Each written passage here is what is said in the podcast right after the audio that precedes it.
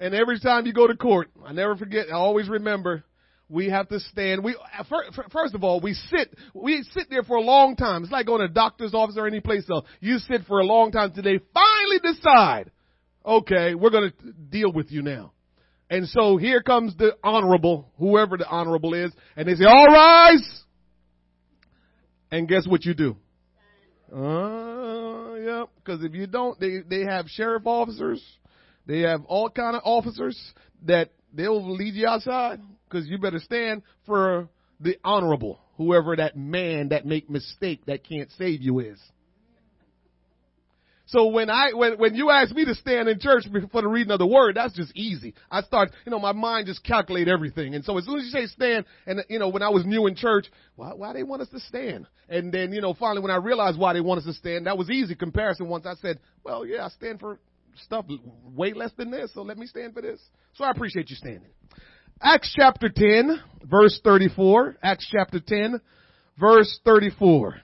Anybody gonna preach with me today? Those that know how to preach, preach with me. Amen. Those of you that know about the Lord, will you help me this morning? I believe God wants to do something, but we need your help.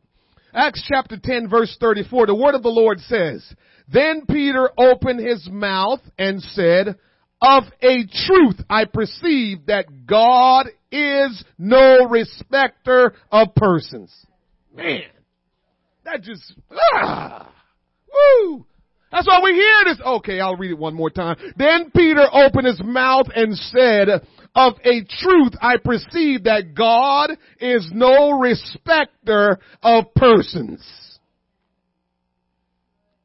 But in every nation, he that feareth him and worketh righteousness is accepted with him some good stuff right there. Two, two, two, two passages of scriptures. Jesus, your word is already settled. Your word is true because you are true. You are the only truth because you are the truth.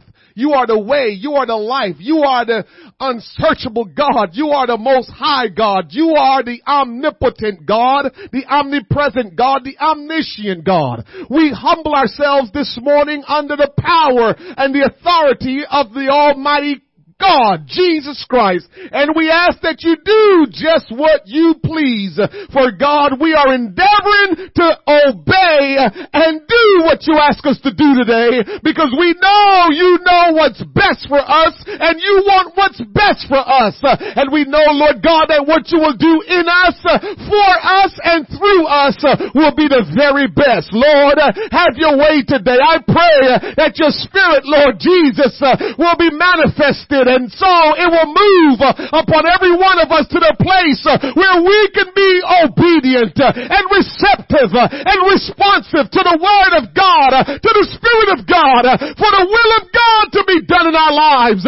We thank you this morning. Lord, let not none walk out of this place today without something being different, without something happening deep down in their soul that they will be transformed, that they will be delivered, that they will be healed, that they will be restored, that they will be renewed, that they will be saved. In the name of Jesus we pray. Can somebody say amen? Clap your hands unto the Lord. Hallelujah, hallelujah, hallelujah. Amen. You may be seated in the presence of the Lord. Today I want to preach the word of the Lord to you entitled the nation of God. The nation of God. The nation of God. Most of us are partial to where we were born and raised. It's probably the most special and or meaningful place on earth to you. You love the culture. You don't like for anyone to speak bad about the place where you were born and raised. Uh huh. You are partial to that place. It may not even be recognized by the rest of the world as a great place and as a great culture.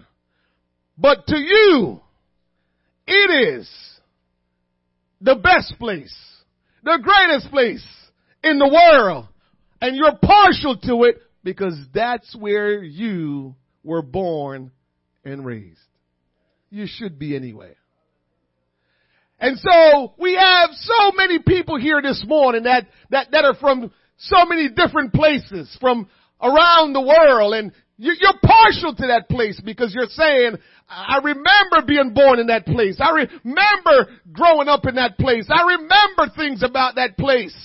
I, I always think about there is, there is, there is no place quite like where I knew I was born and raised. There's no place quite like Jamaica to me. There's no place like it. And, and it's, I know it's not the greatest place in the world. I know everything about it is not the greatest, but there is no place like it to me.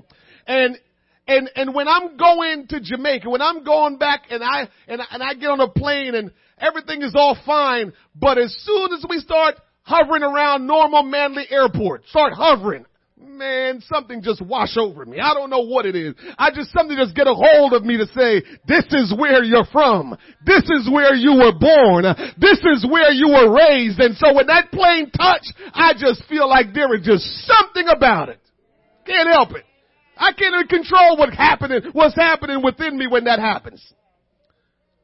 There are people that's from Jamaica and they're from the other side. They fly into the other airport called Sangster. It's not the same landing in that airport.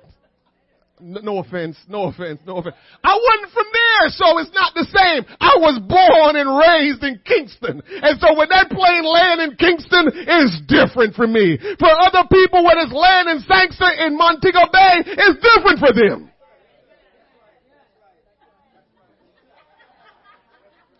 I hear you. Nothing wrong with it. For some people, when that, when that, when that plane land in wherever your city, whatever city you were born and raised, whatever the city is in Nigeria, whatever the city is in the U.S., uh, whatever the city is in Trinidad, wherever the city is from where you were born, when that plane lands there, you said, my God, it's good to be home. You're partial to that place. Doesn't matter what anybody says. I laugh all the time about my little country that the, the, the population is about 2.6 million and I, for the life of me, I don't understand how that little country with a population of 2.6 million had that kind of influence in the world. I think my country is the greatest country in the world. But I want you all to think wherever you're from, that's the greatest country in the world. Because we're partial to it. It's where we, we, when we came out the womb, that's where we started. That's, that, that was everything to us. That's, that's where you learn things. That's, that's when you learn about culture. That's when you learn about how to live your life in that place where you were born. What does it mean to be partial? To be partial to or partial towards someone or something is to be somewhat biased or prejudice.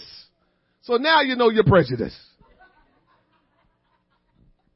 You don't want to admit to it, but I just, I just gave you the truth about it. Which means that a person who is partial really only sees part of the whole picture. When we say we're partial or just even if we don't say it, but we live a life of partiality, always showing partiality towards something or someone, it means we're only seeing a part. This is why you can think your country's the greatest in the world, because that's the only country you ever saw. And so you thought that was the greatest thing in the world. You didn't see the world. So we're partial. We have prejudice built inside of us because it's how we are. Listen to some words that will describe being partial. Limited. One-sided. Unfair.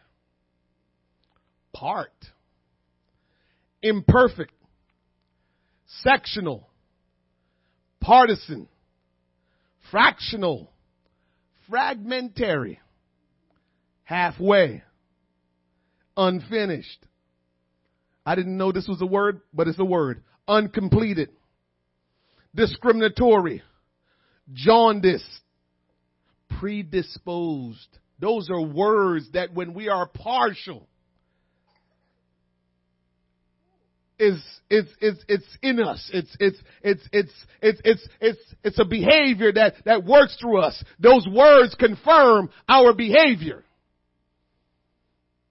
As a matter of fact, in James chapter 2, we will find some other uh, teaching that tells us about who we really are. James chapter 2 verse 2 says, For if there come unto your assembly a man with a gold ring in goodly apparel, and there come in also a poor man in vile remnant, and ye have respect to him that weareth the gay clothing and say unto him, sit thou here in good, in, in, in, a good place and say to the poor, stand thou there or sit here under my footstool. Are ye not then partial in yourselves and are become judges of evil thoughts? We are a people that demonstrate partiality all the time. In other words, we are respecter of people. Uh huh. In other words, we, we, we have respect for some, but not for all and we live our lives respecting some, usually people we can identify with. So I respect you. I, I, I, I think well of you because I understand you because usually we have those respect and thoughts towards people because we can identify with them. Uh, there's something in you uh, that is the same that's inside of them uh, and so we can identify. So we have respect unto them. But God is no respecter of person. That's what the Bible says. He is no respecter of person. He's not partial. God is impartial. God is no respecter person. You can't come to God and try to entice him because uh, there was something good about you uh, that you want to let him know. Well, look what I did, God. Uh, hear me today. Uh, a lot of times we're trying to put on uh, what's good about it what we can do uh, to get people on our side. when I'm here to tell you today, God is the one we need to get on our side. whatever we do, we ought to do it to say, God, I'm trying to please you. whatever we say, we ought to say it because I'm saying, God, I am trying to please you.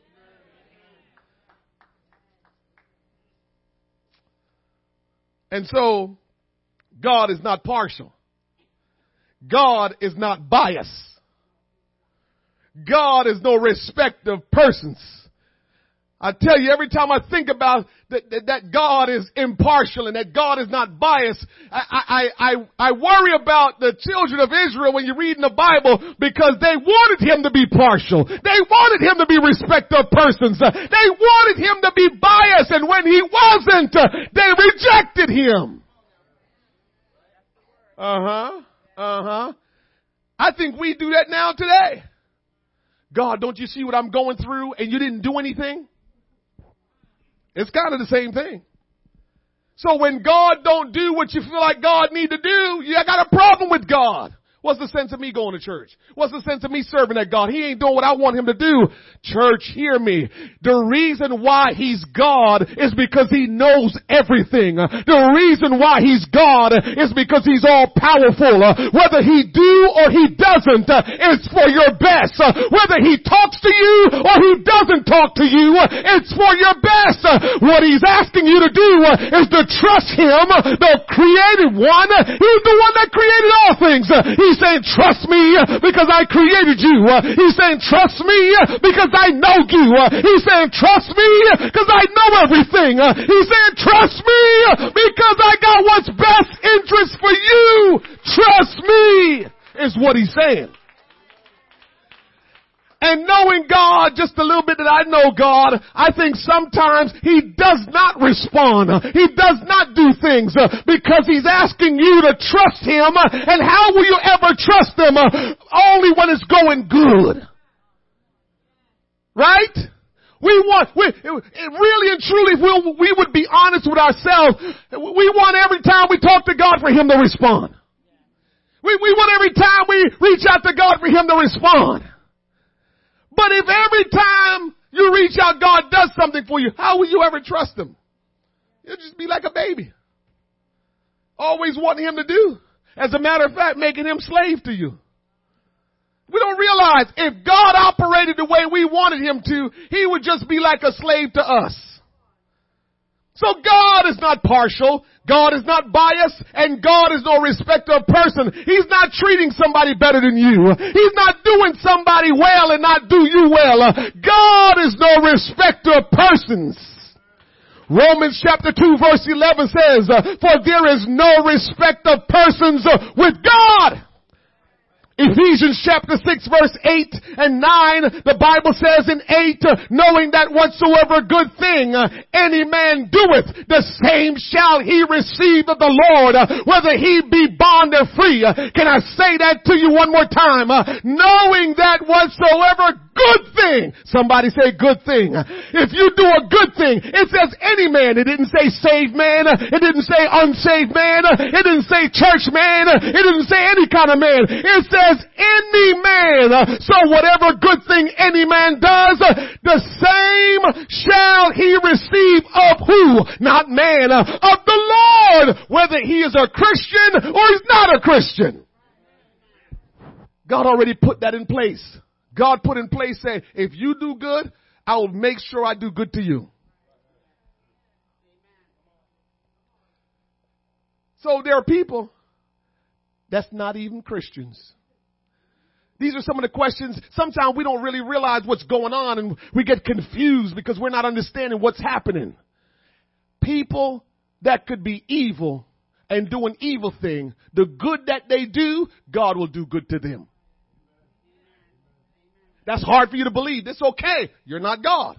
He knows everything. And what he's saying is, don't you, want, the more I learn about God, the more I take my eyes off people and put my eyes on him. The more I learn about him, I understand. I'm not going to worry about your actions. I'm not going to worry about what you're doing. I just want to be in tune with him and what he is doing because he knows everything. Uh huh. You, you don't want to put your eyes on people because you will get confused sometimes. Because you will know that person, they are almost like the devil. How can any good happen to them? Well, you're not always with them and you don't know when they did good. And the Bible just letting us know that when you do good, any man do good. You don't have to be a Christian. Any man do good. Good will come back to him by the Lord. Not by people, by the Lord. Now don't get that twisted, Will, thinking that here's where we get it twisted. We think because that happens, then we're good with God.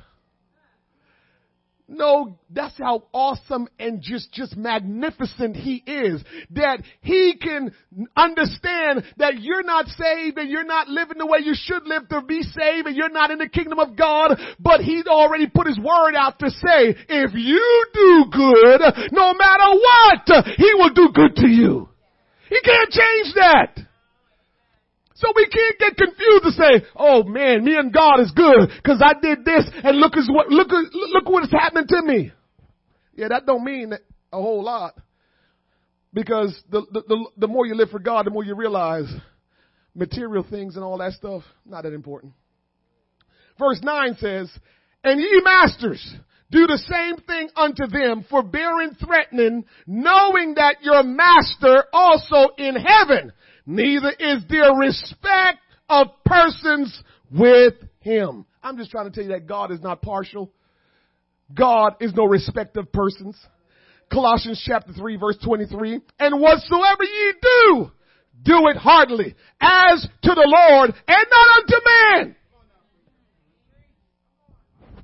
Can we get over that? Can, can, can, can we today start to say, God, I'm living my life unto you because you're the only one that can, can reward my life to the point where I can receive blessings. You're the only one that can reward my life to make my life better. And so it's you that I do whatever I do unto and not anyone else.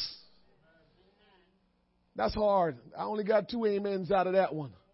Because, because if we're being honest with ourselves, the, the human part of us just, just kind of takes over instead of the godly part. And so the human part always try to impress others. The human part always want to be recognized by others. The human part is saying, look at me. And so whatever we do, we're doing it to get some kind of, uh, admiration or, uh, uh, uh accolation, uh, from, from people to say, look at me. But the Bible says, whatever you do, do it unto the Lord. Uh huh. So when you come out of your house, I gotta make, I, I gotta make examples. So when you come out of your house and you know there's a mean neighbor across the street, Anybody got a mean neighbor across the street? They never seem to want to smile, never want to talk to anybody. Got a mean neighbor across the street? Listen. So, so, so when you come out of your house and you see the mean neighbor, smile and wave your hand. Smile and say good morning. Smile and say good afternoon. Smile and say good evening. And you're not being a hypocrite. What you're saying is, I want to please God. I want to make sure God knows I'm striving to please Him. Uh-huh, that's how we do it. And for those of us that's in church, that's a part of God's kingdom, Please do what you do to impress Jesus. Yeah, don't get quiet now. Do what you do to impress Jesus. You're not doing the folks over here that sings. I hope they're singing for the glory of God, not for you all. Can I tell you a secret? If the preacher preached for y'all, he'd be a discouraged dude. I'm just telling you. Because sometimes a preacher preaching his heart out and y'all looking like, are you finished? Preacher preaching his heart out, y'all looking like, is that all? Preacher preaching his heart out and like, you ain't really saying nothing. Preacher preaching his heart out and you still just in your seat like, come on, man. I'm just telling you. If the preacher preach for you all, the preacher will stop preaching. If the preacher is trying to be a pastor because of people, he's trying to impress people, he'll stop pastoring. So I say that to say everyone in God's kingdom that's doing something for God, make sure you're doing it unto the Lord. Hopefully the food you made today, you made it to say, oh my goodness, I want people to taste this and taste how good it is because I want their life to be fulfilled. I want them to be blessed from eating my food. You did it unto the Lord. Everything we do. Josiah played like he played unto the Lord this morning. Let me let a cat out the bag real quick before I go. I, I couldn't help this one. I think he knew I was going to let this cat out the bag. So I pulled up this morning and I'm walking in the building. And usually I walk around the building and come in this way. I see Brother Jermaine pulled in, got out his car, nice car, got out his nice car, and walking toward the building in my mind, I said, he got the time messed up. But he strut anyway. And so while I was walking in, I saw him coming back, walking towards his car. Oh, I'm not going anywhere. I said, You got the time messed up, huh? He said, Yeah. But Jermaine, I got to tell you, the Lord was pulling on your heart this morning to be in the house of the God. And whenever it's about the Lord, it's, it's just different when you do things unto the Lord. You came to church for Jesus this morning. You wouldn't come to church cause, cause of anything. It was the Lord working in your heart and you wanted to get here that you overlooked the time. When you do it unto the Lord, it's different. I don't want to mess with some of you, but today you cooked. So I'm not, so it's okay. So everybody that cooked today, it didn't matter what time you came in. Because you were cooking yesterday and this morning you had to prepare, so it didn't matter. But when you don't have to cook, how do you get motivated to come to church? What, what moves you to come to church? And why do you come to church? Do you come to church because you need something to change in your life? Do you come to church because you want to worship God? Do you come to church because you just want to see people and say hello? or we come to church to please God. Remember I told you? When you come to church, listen, when I say this, I'm trying, I, I, I want everybody to understand this. I understand that everybody in their journey in Christ are in a different place, different levels. So just understand that I understand that when I'm saying that. Okay, I'm not saying that you should be doing this, it should be because all of us are in different places and stages of our journey in Christ. So some people um, are further along than others, and some people are doing doing things a little bit different. But but but but if you're in this thing and you're trying to really get there, you, you got to get to a place where you're coming because you're coming to please God. You're coming because you're doing it unto the Lord. You're coming because you want you, you want to be developed in in what God wants you to be, so you can really do something that will help the kingdom of God be advanced. And so in 24 in Colossians chapter 3 says, knowing that of the Lord ye shall receive. Listen to this knowing that of the Lord ye shall receive the reward of the inheritance. For ye serve the Lord Christ. But he that doeth wrong shall receive the wrong which had also been done to him. So you see how it work? You see, how the Lord can, can, can, can squarely say, I'm no respecter of person? Because he will do good unto them that do good and he will do bad unto them that do bad. Why? Because he has to keep the word that says we will reap his word can't be changed. It cannot be broken. So if he says, if you do good, I will do good unto you, it also means if you do evil, evil will be done unto you. Yes. And there is no respect of persons.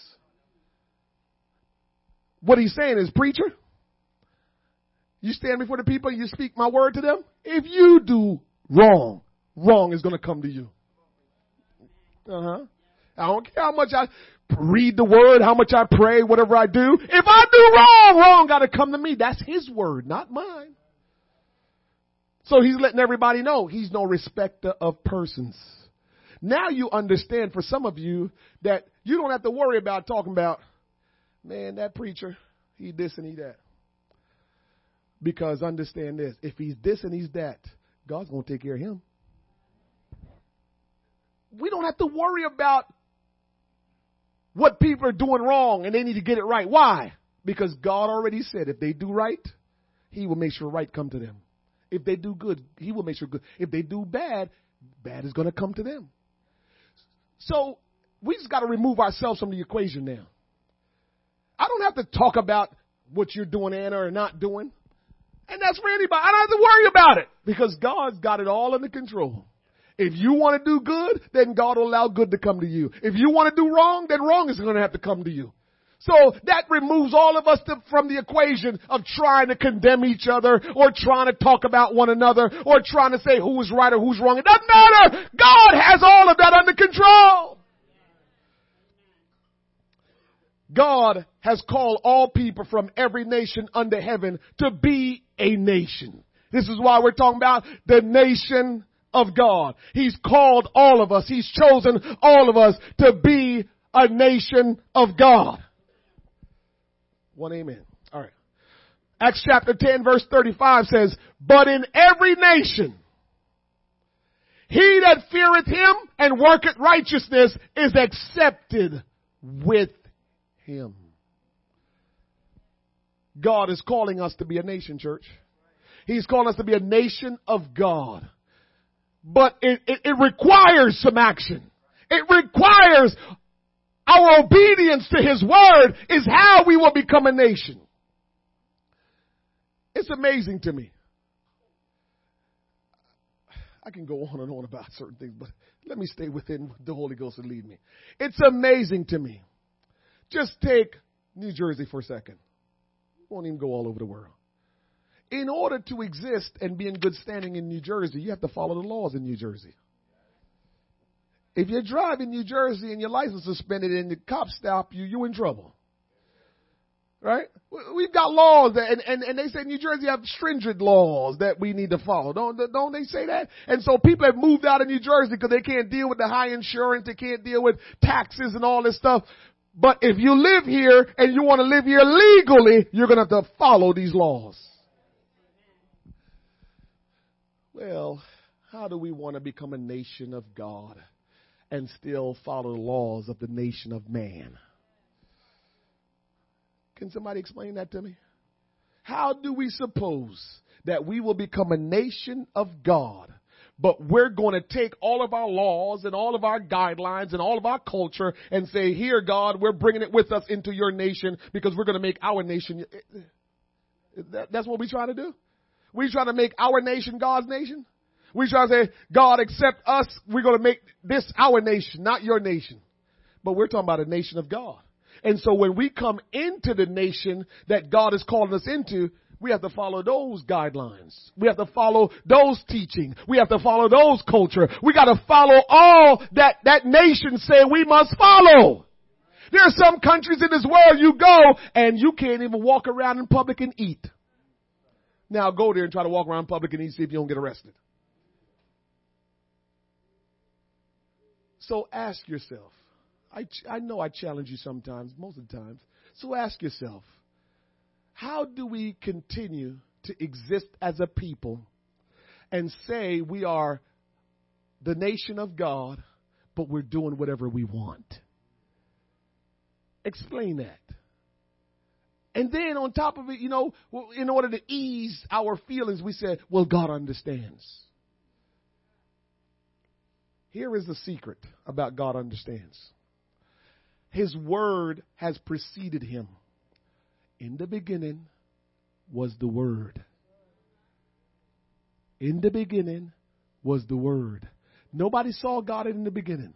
All we know is the word was established from the beginning. So, if the word was established from the beginning, then the bottom line is it's the word that we need to follow. So we can't become a nation of God and do whatever we want. We have to obey the word of God. And for us to say God understand, what we're trying to say is God will accept this. Well, what God is saying, let me tell you what God will say if he can say it the way I say it. Daryl, you know I love you and you mean everything to me. You're the apple of my eye. But hear this, Daryl. I can't break my word because my word is already established. My word preceded me. It was established before y'all even knew who I was. And so my word has gone before me. Before Jesus was manifested, his word was already established. So he said, my word has gone before me. So as much as I love you to pieces, as much as I love you with all my heart and everything I've got, I can't change my word for you. So us walking around saying God understand, that's a lie that you choose to believe. It's not legit. God understands. We love to say that. No, he doesn't. He loves you. Don't get the two mixed up. He loves you dearly. He will do whatever he has to do to show his love to you, which he's already done, went on the cross. But he will continue to do things to show you his love. He can't change his word though. So by you saying he understands, what you're saying is he's making an exception for you. God don't make exceptions for anybody. And and and and maybe maybe he's saying I would love to, but I can't change my word. I can't break my word. It's already gone before me. It's established. So when we say God understands, no, no, no. He does not understand. All he understands is obedience to his word because that's what's important to him. Because he loves you so much, he knows when you obey his word, you will be free. When you obey his word, you will be saved. When you obey his word, your life will be so much better. So he says, every nation, he that feareth him. What does feareth God means? I'm, I'm getting ready to get out your way. What does fearing God really means? He that feareth him. To fear God means to be in awe. I believe there's a lot of things I tell you, there's a lot of things I minister about, but this is one of the things I believe is a missing factor in most Christian life. They don't fear God. They don't have the awe of God. How can I explain to you the awe of God? Um, um, for some people, 44 gave them the awe. And I understand. Because 44 was the first African American president of the United States of America. So if 44 was to walk in a room, I know there's a lot of, especially African Americans will say, oh my goodness, 44. Because you're saying nobody has ever done what he has done. 44. I don't remember what number Reagan is. But he was another one when he walked in the room. Oh, awestruck. Even so many different presidents of our country. If they walk in, we're saying, oh my goodness. Because we have this awe. For some of you, it's your favorite athlete. This awe.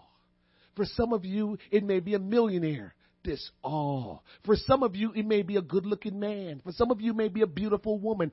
This, oh my goodness.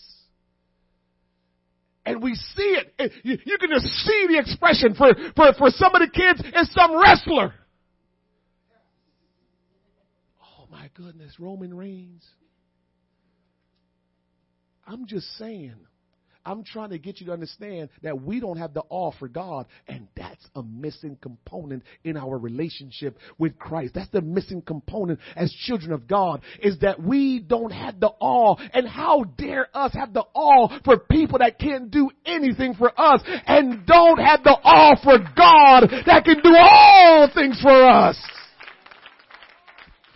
I believe that's the missing thing. That's why it says that if we, if we fear Him, if we fear Him, we will begin to do things differently. The person that you reverence the most, the person that you have the most awe for, whatever they tell you to do, you're gonna go do it. Why you think commercials cause them to make so much money? The people that you have this awe for, all they gotta do is use them to make commercials. You got to offer LeBron James. Let him have some sneakers and make commercial about it. And the sneakers can't even come on the shelves enough because you run out and buy them. We have an awe for all these things. No awe for Jesus Christ. No awe for Him. I, I get worked up when I think about how we treat him and how he treats us.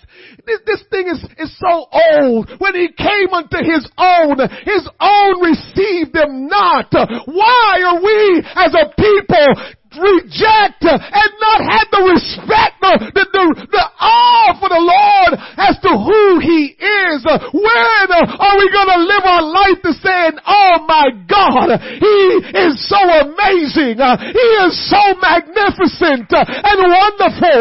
Oh, I have this great revere, reverence for Him because there is nobody like Him.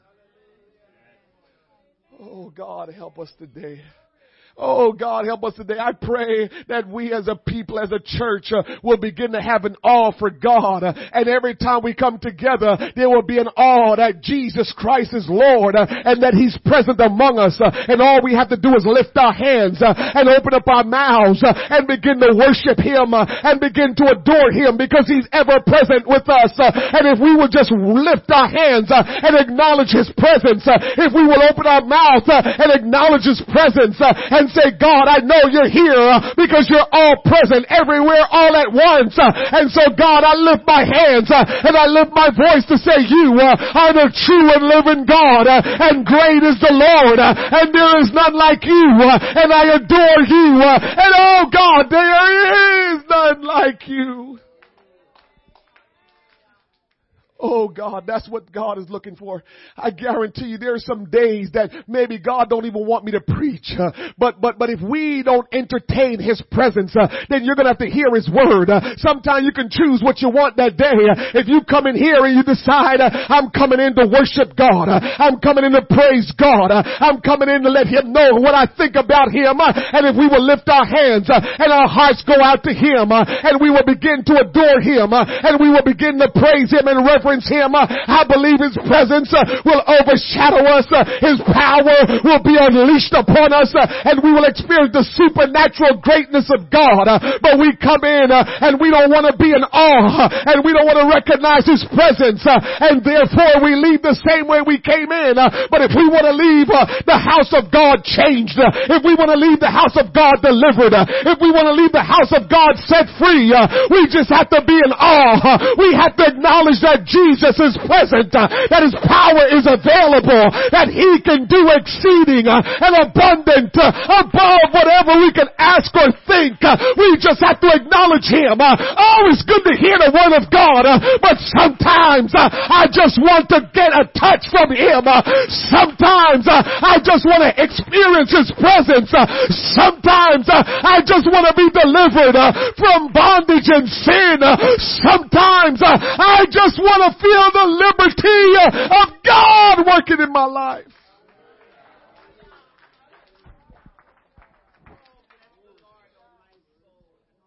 Oh, oh, church, hear me this morning.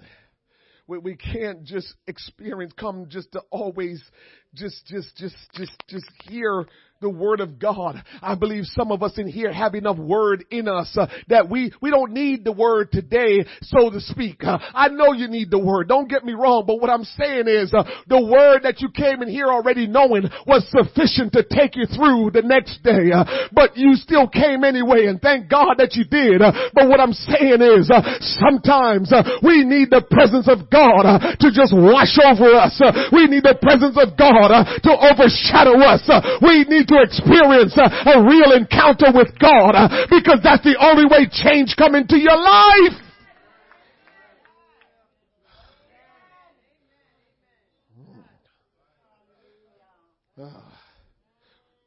We want change to come into our life, but all we want to do, church, can, can we get to become the true church of God where we, where, where we're not just waiting and always wanting God to do something.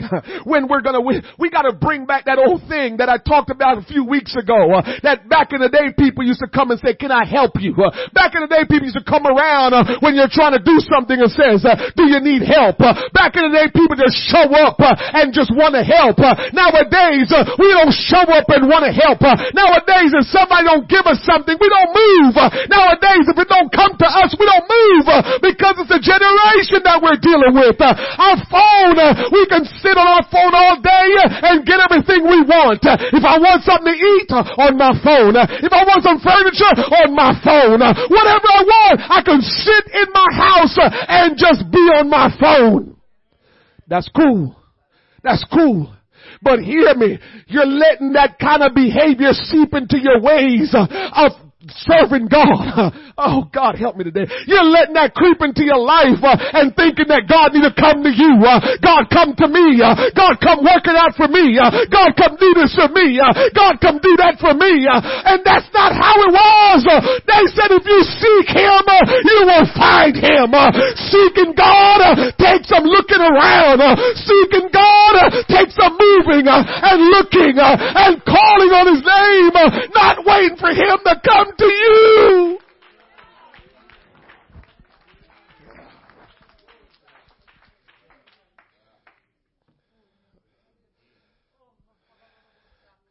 Oh, help me, Jesus. We got, we got to start seeking God, church. We got to start seeking God. We have to get back to awe, the awe. We, we have to get back to awe. We have to honor God. We have to say when we come in this place, uh, I don't care if it's a fire station. I don't care if it's a room in the fire station. We got to come in this room and say, uh, this is the house of God. Uh, don't you run around. Don't you act crazy. We're here to worship God. This is holy ground. This is a sacred place. This is where we come to honor our King. And we need to treat it as such because in every way we need to honor God.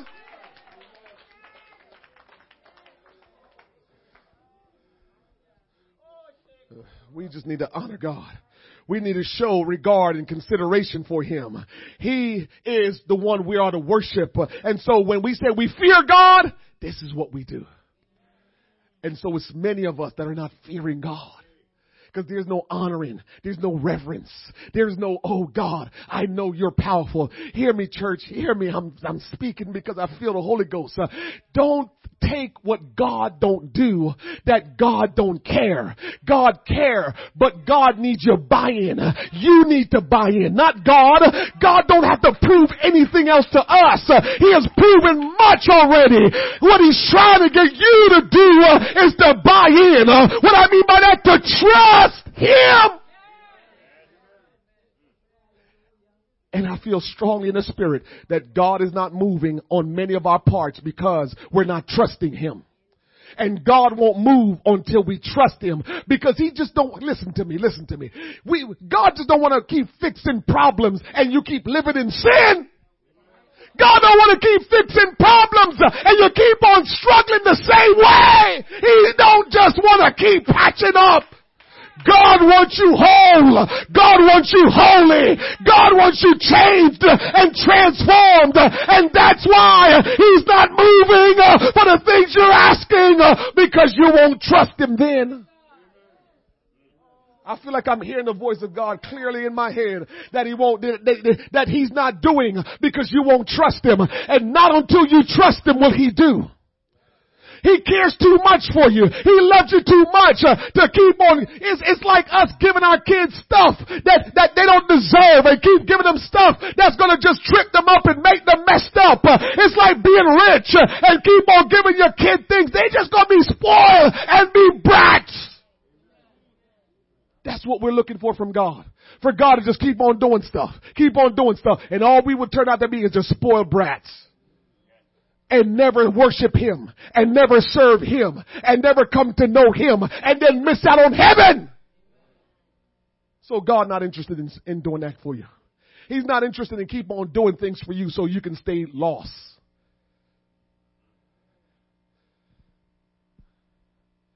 The nation of God. So if we fear Him and we work righteousness, it says they that work at righteousness it means that you're not righteous. As a matter of fact, we can't be righteous. We were never born righteous. Please, none of us in here, including myself, none of us are righteous. None of us have righteousness. The only way we ever become righteous is when we start obeying the word of Jesus Christ.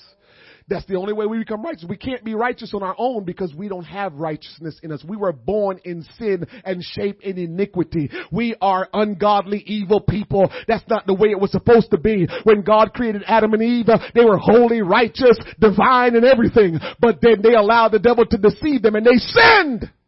And from that point on, every person that entered into this world, they were sinners. And so the bottom line is we're not righteous. But if we will obey God, we will follow His word, His teaching, then we, through living out His word, become righteous. It's the only way. So when we fear God and we, we work righteousness, He will accept us. And so here, five more minutes and I'm done. So I didn't give, give you this scripture over here, Acts chapter 10 verse 36. I'm going to read this out to you because some of you may not have known the story that we were taking our text from today, but we were taking our text from Acts chapter 10, which is where Cornelius got saved. Cornelius was a Gentile. And before that point, no Gentile was saved. And so no Gentile had received the revelation of Jesus Christ and gave their life to Christ. No Gentile. It was only Jews and Samaritans at that time that received it. And so now God was setting it up and he sent Peter to minister to the, what we call to, to Cornelius. And so Peter was sent and now Peter had arrived and started ministering. Peter was the one that said to Cornelius, we know that God is no respecter of person. You know why Peter said it? Because Peter was biased. Peter was partial. He thought salvation was only for the Jews. So pick this up. Everybody in here, listen to me. If you have never given your life to God, if you have never been born again, the way that I'm getting ready to read it, then you need to redo what you said you did in order to be saved because I'm giving you straight from the Bible. I'm not giving you what I'm not I'm, I'm not telling you I'm not giving you preacher speak. This is not preacher speak. So so if this has not been done in your life, here it is now this way. Because this is how the first Gentile, the first non-Jew got saved. 36. The, the word of the Lord says, the word which God, this is Peter preaching, the word which God sent unto the children of Israel, preaching peace by Jesus Christ, He is Lord. Anytime you see the scripture says Jesus Christ is Lord, you know what it's saying? It's saying Jesus Christ is God.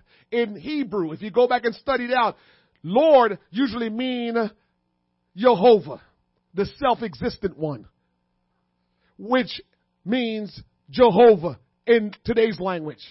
And the only self-existent one is Almighty God. So when the Bible says Jesus is Lord, the Bible is telling you Jesus Christ, who you see as a man, is the Almighty God. We'll keep on going. 37, the, the, that word I say, ye know, which was published throughout all Judea and began from Galilee after the baptism which John preached how God anointed Jesus of Nazareth with the Holy Ghost and with power, who went about doing good and healing all that were oppressed of the devil, for God was with him. And we were witnesses of all things. This is Peter preaching to the Gentiles, the people that are not Jews. And we were, and, and, and witnesses of all things which he did both in the land of the Jews and in Jerusalem, who they slew and hang on a tree. Him God raised up the third day and showed him openly not to all the people, but unto witnesses chosen before of God, even to us who did eat and drink with him after he rose from the dead. And he commanded us to preach unto the people and to testify it is he which was ordained of God to be the judge of quick and dead. 43. To him give all the prophets witnesses or witness that through his name whosoever believeth in him shall receive remission of sins. While Peter yet spake these words, the Holy Ghost fell on all them which heard the word. And they of the circumcision, talking about the Jews, and they of the circumcision, the Jews that got saved, and they of the circumcision which believe were astonished. Why were they astonished? As many as came with Peter. Again, these saved Jews. Because that on the Gentiles, people that weren't Jews, also was poured out the gift of the Holy Ghost. For they heard them speak with tongues and magnify God. Then answered Peter, can any man forbid water that these should not be baptized, which have received the Holy Ghost as well as we? And he commanded them to be baptized in the name of the Lord. Then prayed they him to tarry certain days. The way how the Gentiles got saved, they understood that Jesus Christ is God in the flesh. That's the first thing they needed to understand. The next thing they did was believed that Jesus Christ is God in the flesh. As they believed that, what did I tell you earlier. I said, if we will get back that awe and really trust and believe Him, we will begin to see things. And so when they believed that, the Spirit of God moved so powerfully on them that they received the Spirit of God. And how did we know? How did Peter know? He saw and heard them spake with tongues and magnify God. After that happened, guess what they did? They went to water and they got baptized and their sins was removed. They didn't just get baptized in titles. You didn't read nothing there about Father, Son, Holy Ghost. You read the Bible yourself just now. It says that, and they were baptized in the name of the Lord. What's the name of the Lord? If you have not had that experience, I don't, I'm not going to say it that way. It doesn't matter what other experience you've had or who have told you what and what you have believed. Go back to them. If you don't trust what I'm saying here and what the Bible says, go back to who helped you get saved and ask them to show you in the Bible how they taught you to get saved. That's how serious I am about this stuff. I, if you don't feel like this, what you just read wasn't the right thing, wherever you got saved, if you, if you are sincere, wherever you got saved, go back to them. Forget about what I said this morning. Just write it down and hold on to it. Put it in your pocketbook or put it in your pocket and go back to them and say, hey, I remember you baptized me some years ago. Can, where did you come up with how you did it? Where in the scripture did it did it show you um, that what you did for me was the way it was supposed to go? Can you show me in the scripture? Do me a favor and do yourself a favor and do that if you have not done what we just read. Keep this and if they can't show you, show them this and say, well, what about this that the scripture is saying? And when they say to you, well, you say, well, because you just read it for yourself. This is what some churches don't do. I'm not going to get up here and preach. What what what what what, what um Mama Sharp says? I I teach. I teach preach. But I'm not going to get up here and, and give you all of the, huh, huh, yes, God is good, and don't give you no truth. He's a healer. Ha! I know he healed my body. Ha! I know he touched my mind. Ha! I know he saved me right on time. Tell him to show you the Bible.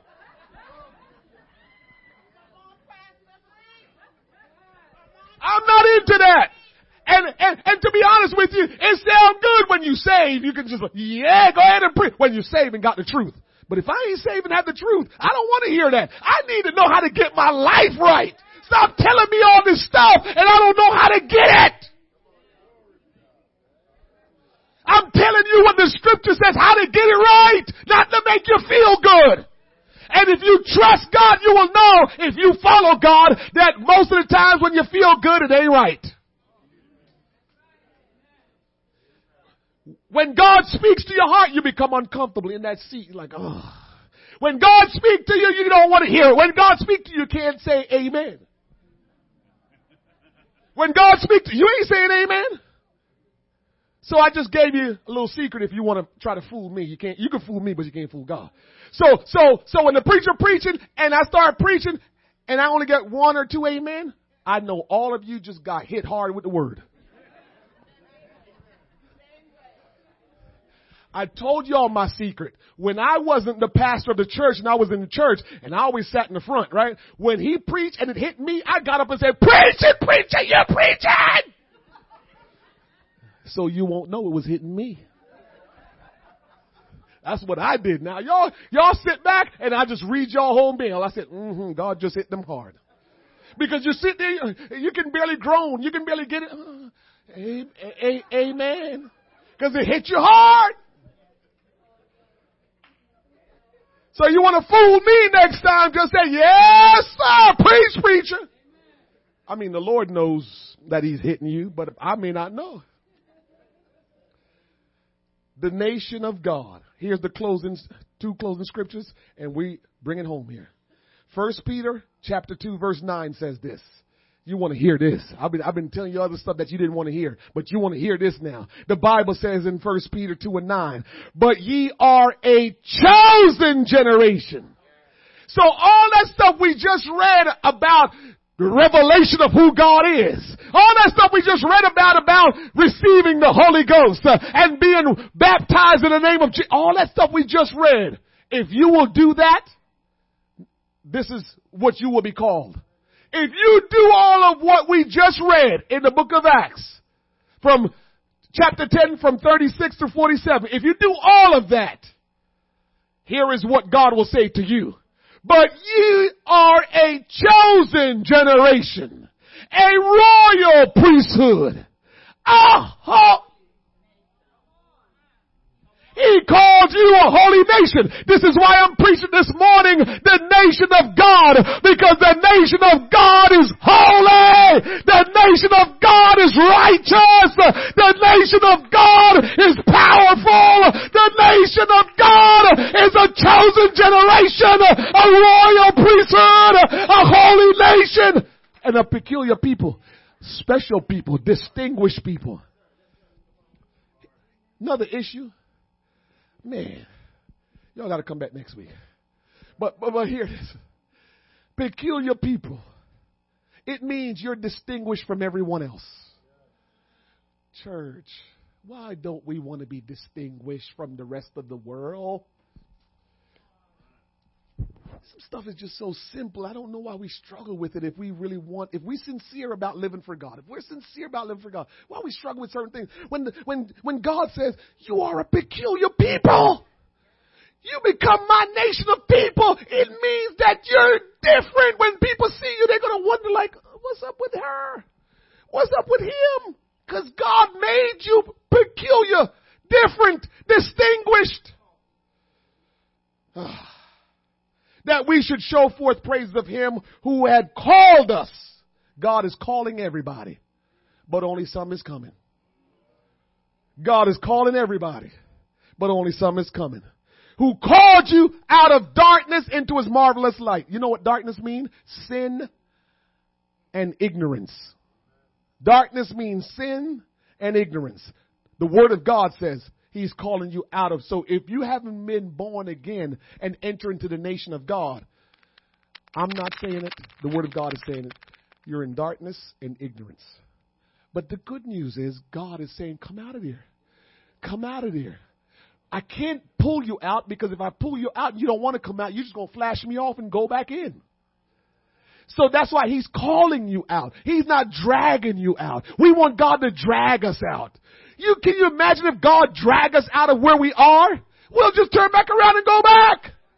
But if he says come here, we have the choice to either come or stay where we are. He's calling you out of darkness into his marvelous light, salvation and intelligence and revelation. He's calling you into a better life, into a holy nation, the nation of God when you are born again. That's what happens. Which in time past were not a people. He's saying, before you become a nation unto me, it really wasn't really nothing going on for you. No. But are now a people of God, which had not obtained mercy, but now have obtained mercy. Revelation, stand with me. Revelation 5 and 9 the nation of God. Revelation 5 and 9. You know, when we go to Revelation, we talk about the ending of stuff. Revelation 5 and 9 says this. And they sung a new song, saying, Thou art worthy to take the book and to open the seals thereof. For thou wast slain and has redeemed us to God by the blood out of every kindred and tongue and people and nation. So all the nations that are gathered here today, God says, I'm glad that you had your nation that you were born in and came from. But I'm calling all of you to come to be a nation unto me. All of you, doesn't matter what your background, where you were born, where you're from, I'm calling you from there to come and be a nation unto me. Remember this as we close here. Remember this. All of us that are from different places, and even those of us that are from the United States, we have a certain culture. We have a certain way of how we lived. That when people came around us, they were able to look and say, okay, so that's what that culture do. You go to Paris, you'll see they do things a little bit different. Dude ride bikes. They, they, some of the dudes ride bike in their suit to work in Paris got on a, a tailored suit, fitting right on a bike, riding to work. Why? Because the traffic and how things are, it's easier to do that. That's not normal to us. Right? You go to different places, people walk in some places in Africa. They will walk 10 and 15 miles to church. We don't do that in the United States. It's a culture. Why am I saying all this? Because when you become a nation of God, you are now introduced to a new culture. new culture. And a new way of being. You can't be who you used to be before you entered and become a part of the nation of God. The word of the Lord said, For thou was slain and has redeemed us. When God redeemed you, you now live on his terms. And has made, verse 10, and has made us unto God our God, and has made us unto our God kings and priests. Don't that sound good? You become kings and priests when you answer the call and obey the word of God. But you'd rather be um, the other stuff? Or would you prefer to be kings and priests? And we shall reign on earth. We will be different kind of people if we will become a nation unto God and not a nation of man and worry about that. God is calling us all to become a part of His kingdom, become a part of His nation. And today, if you're here and you have not obeyed the plan of salvation for your life, you can come and we'll pray for you and we'll instruct you on how you must enter into the kingdom, the nation of God. If you need to give your life to God today, if you need God to be your king, to be your God, and you want to do it the right way, you can come today. You don't have to go through all the ceremonial things, but you can come and make arrangements to get it done. So if there's anyone here today that God spoke to your heart and you're ready to become a part of the nation of God, there's only one way to do it. Please don't go with your tradition of all I got to do is believe. That's a whole different sermon there. I'm not going to get into that. I'm done preaching today.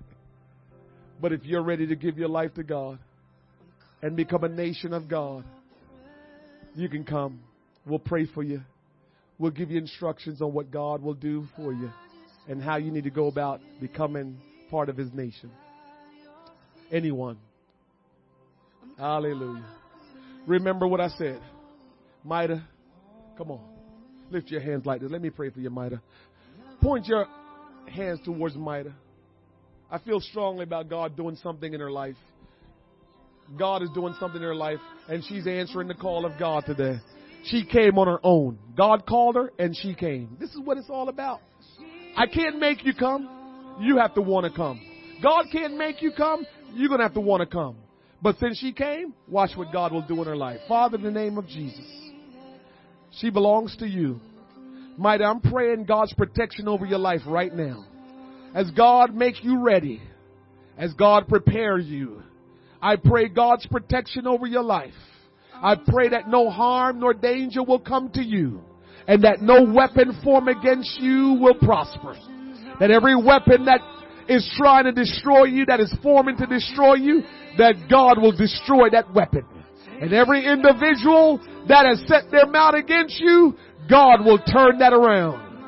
Father, today, I pray for deliverance. I pray for deliverance. Ah, I pray, Lord God, that your hand will continue to be upon her and that you will keep her and that you will order her steps and that she will hear your voice. Mighty God will speak to you and continue to speak to you as you walk towards Him. Ah, ah don't let anything get in your way. God has got your best interest at heart. And there's nothing more important to God than your interests. Trust Him. Trust Him today. He will do what needs to be done. He will save you. And Mida, there are other people that's depending on what God will do in you. As God change your life, as God move in your life, others will begin to experience a changed life as well. Lord, bless her and keep her. Will you let your face shine upon her? Be gracious unto her. Lord, we pray your strength. We pray the Holy Ghost will overshadow her and the power of God will keep her. Oh, thank you, Lord. Oh, thank you, Lord. We give you honor and praise. We give you honor and praise. Mida, we're gonna take some time after today. Once we end the service, we're gonna take some time and we'll instruct you on how you can get baptized for the remission of sins. God's gonna fill you with His Spirit. And you're gonna walk in the power and the authority. You will be a priest. You will be a holy nation because God has spoken it. And God has said it so. In the name of Jesus. In the name of Jesus. Anyone else? We came to eat, drink, and be merry. Oh, here's another one. Indigo. It's one of those things where God wants to strengthen you, Indigo. Come on. In the name of Jesus. Indigo. Huh. I just got a little glimpse. I just got a little glimpse, Isaiah. She's going to be a servant in the house of God. Oh, Indigo, you don't understand what God is going to do in your life. He's going to use you to be a wonderful servant in His house. Father, in the name of Jesus, I pray that your power will reign over her life and that you will be her shield and her buckler, her exceeding and great reward, and that no weapon formed against her will prosper. As you prepare her to be your servant, Lord, I pray that she will hear and respond in obedience and submission. Lord Jesus, lead her in the path of righteousness. And oh God, remove every obstacle that will try to trip her up. Lord, every forces of evil that will try to come against her to stumble her walk in you. I pray that you will defend and protect her. Have your way in her life. Have your way in her life. In the name of Jesus. Indigo. We'll talk to you about how to get it right and how God will lead you. Uh, anyone else before we close out today?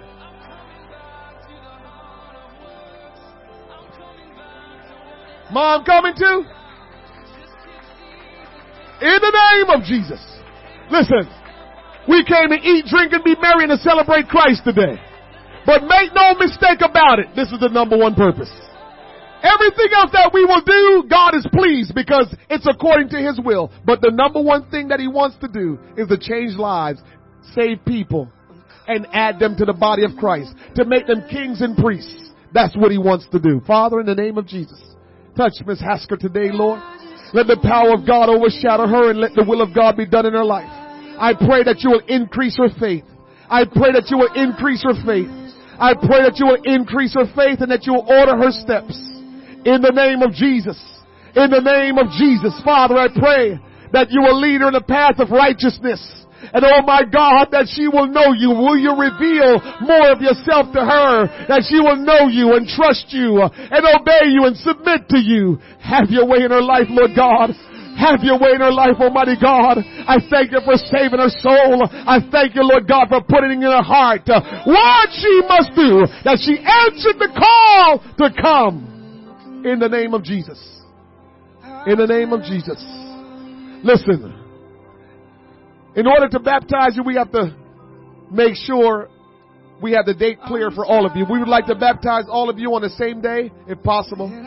So we will try to schedule you on a day that works for all of you and all of us. And we'll get you baptized, have all your sins washed away. God's going to fill you with His Spirit. But God is working in hearts and minds today. Let Him do what He's going to do. Let Him do what He's going to do. Father, in the name of Jesus, we thank you today for this service. We thank you for all that you've brought here and all that you've done in the hearts and minds of every person. Now, Lord, as we go from this portion of our service into fellowship and breaking of bread, will you keep your hand upon us? Will you allow your power to continue to reign in this place? And will you lead people, Lord God, in the path of